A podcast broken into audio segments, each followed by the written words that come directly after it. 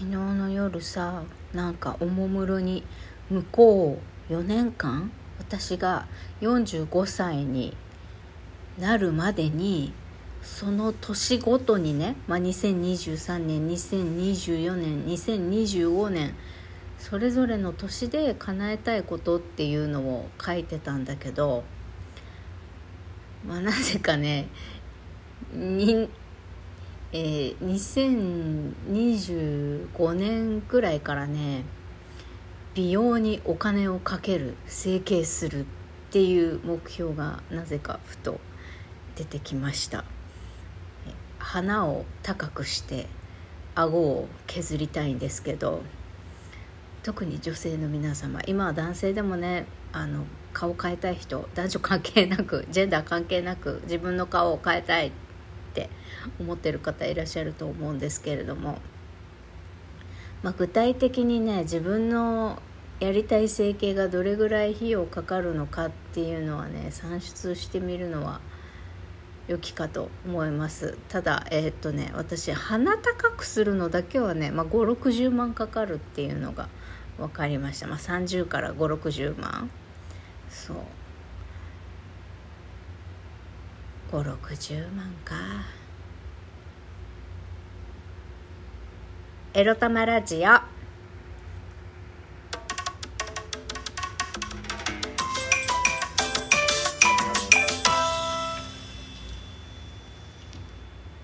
皆様おはようございます。台風去りました。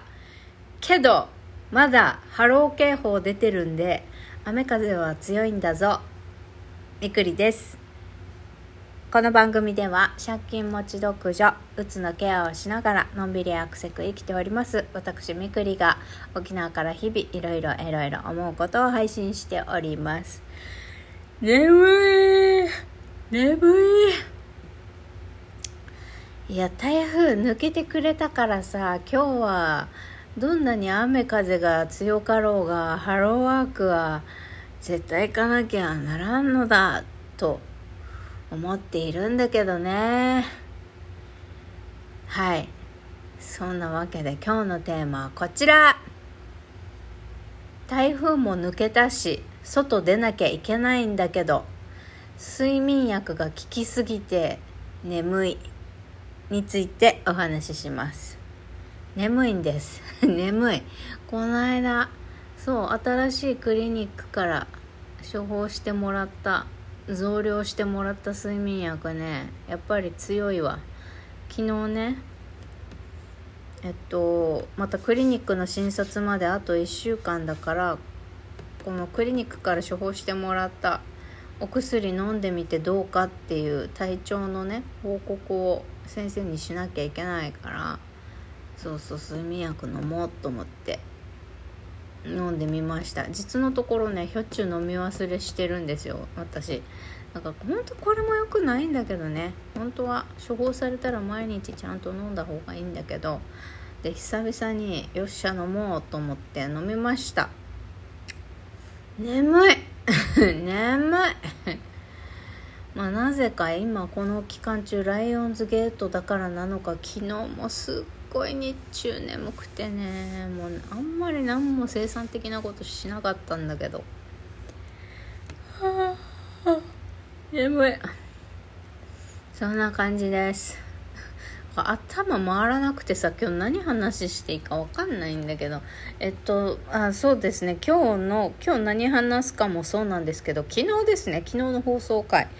もう日付とか曜日とか間違えまくっててひどかったですね。今日が木曜日じゃんかよっていう。明日が金曜日かいっていうね。ことではい。日付も間違えたし今日が金曜日だと勘違いしていたみくりです。すいません。金曜日は明日です。皆さんあの今日金曜日だと勘違いしてねお仕事休まないようにお気をつけください。休まないようにっていうか金曜日モードで仕事しないように気をつけてください。まあいいけどね 金曜日モードで仕事してもね。はい、まあ、どうってことはありませんよ。もう会社は全然今日も明日もあるし。あの仲間たちがね今日あの木曜日も金曜日も働かないモードでいたってねあの職場の人全員に嫌われるっていうこともないんで大丈夫です。はい。はい。そんなわけで眠いんだよ。ああ本当に眠い。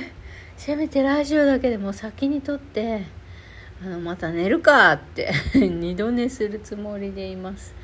えっとね今日ハローワーク多分何営業時間だったら何時に行ってもいいんだろうけどそうね風は収まるのかしら午後になれば。やっぱ雨風強い時間にはあんまり行きたくないんだけどね。どうなることやらとりあえず。ハローワーク。ガソリン給油してね。ハローワークに行こうと思います。元気な。元気ない。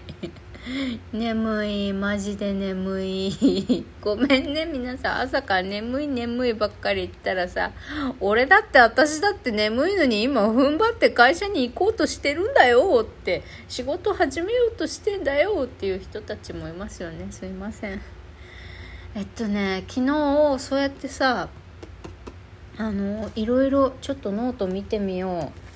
やりたいこと書いてたんだけどさ結局さ 行き着いたのがさあのその目標が来年のことであろうと今その先の目標のことなんて考えないでおこうっていうのが結論だった。あんだけ書いといてさ多分23時間くらいかけてダラダラダラダラ書いてたのよ私。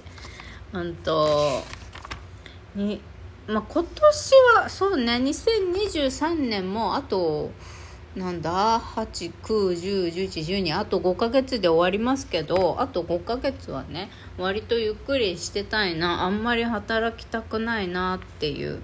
例えば毎月15万最低でも15万は必要なのにえっと11万しかお金入ってこないと。でもそれでもいいか年内はみたいな感じで過ごそうかと思ってたんだがそうね。こ年内の目標あそう。1個できた。1個できたの。それはねえピアニストの藤子ヘミングさんって皆さんご存知ですか？あのドイツ人と日本人のハーフなのかな？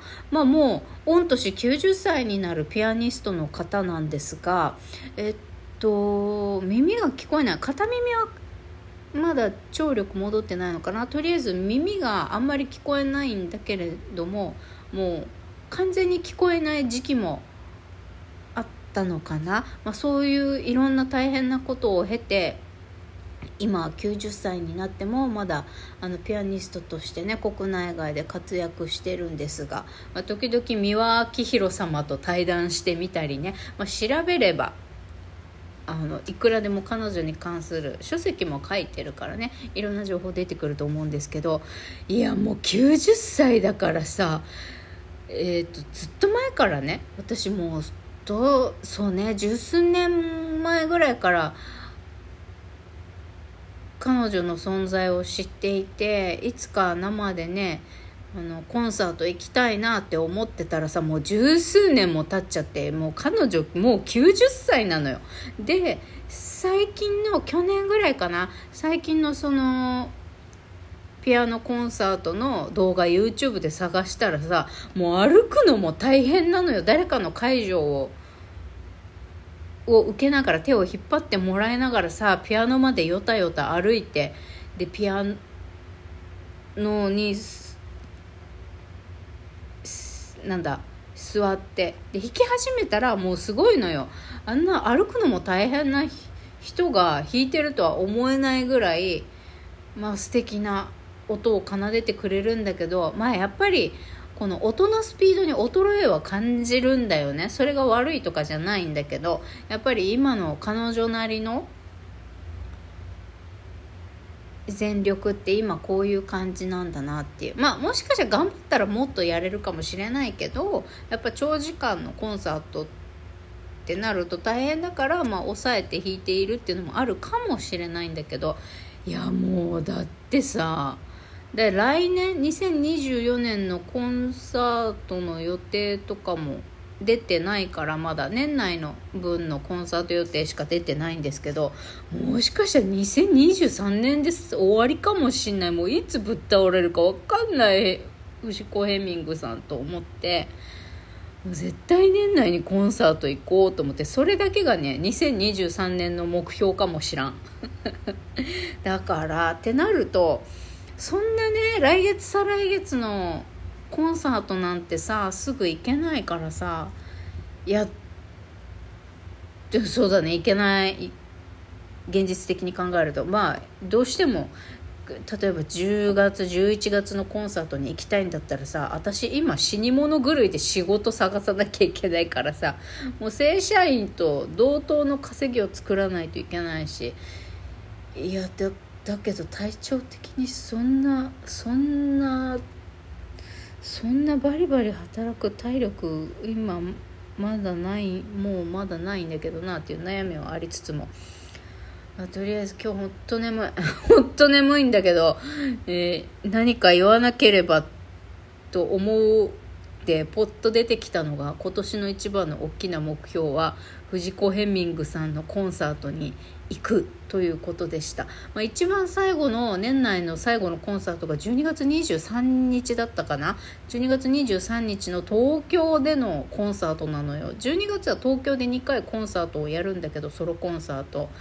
でもね東京だとチケットとほぼ取れないみたいなことも書いてあってだから地方公演の方が割とチケット取りやすいらしいんですが地方公演はね9月10月11月なんだよね。難しいね、えー、ということで頑張って東京公演行きたいなと思うみくりでございました。それではまた。いってらっしゃい。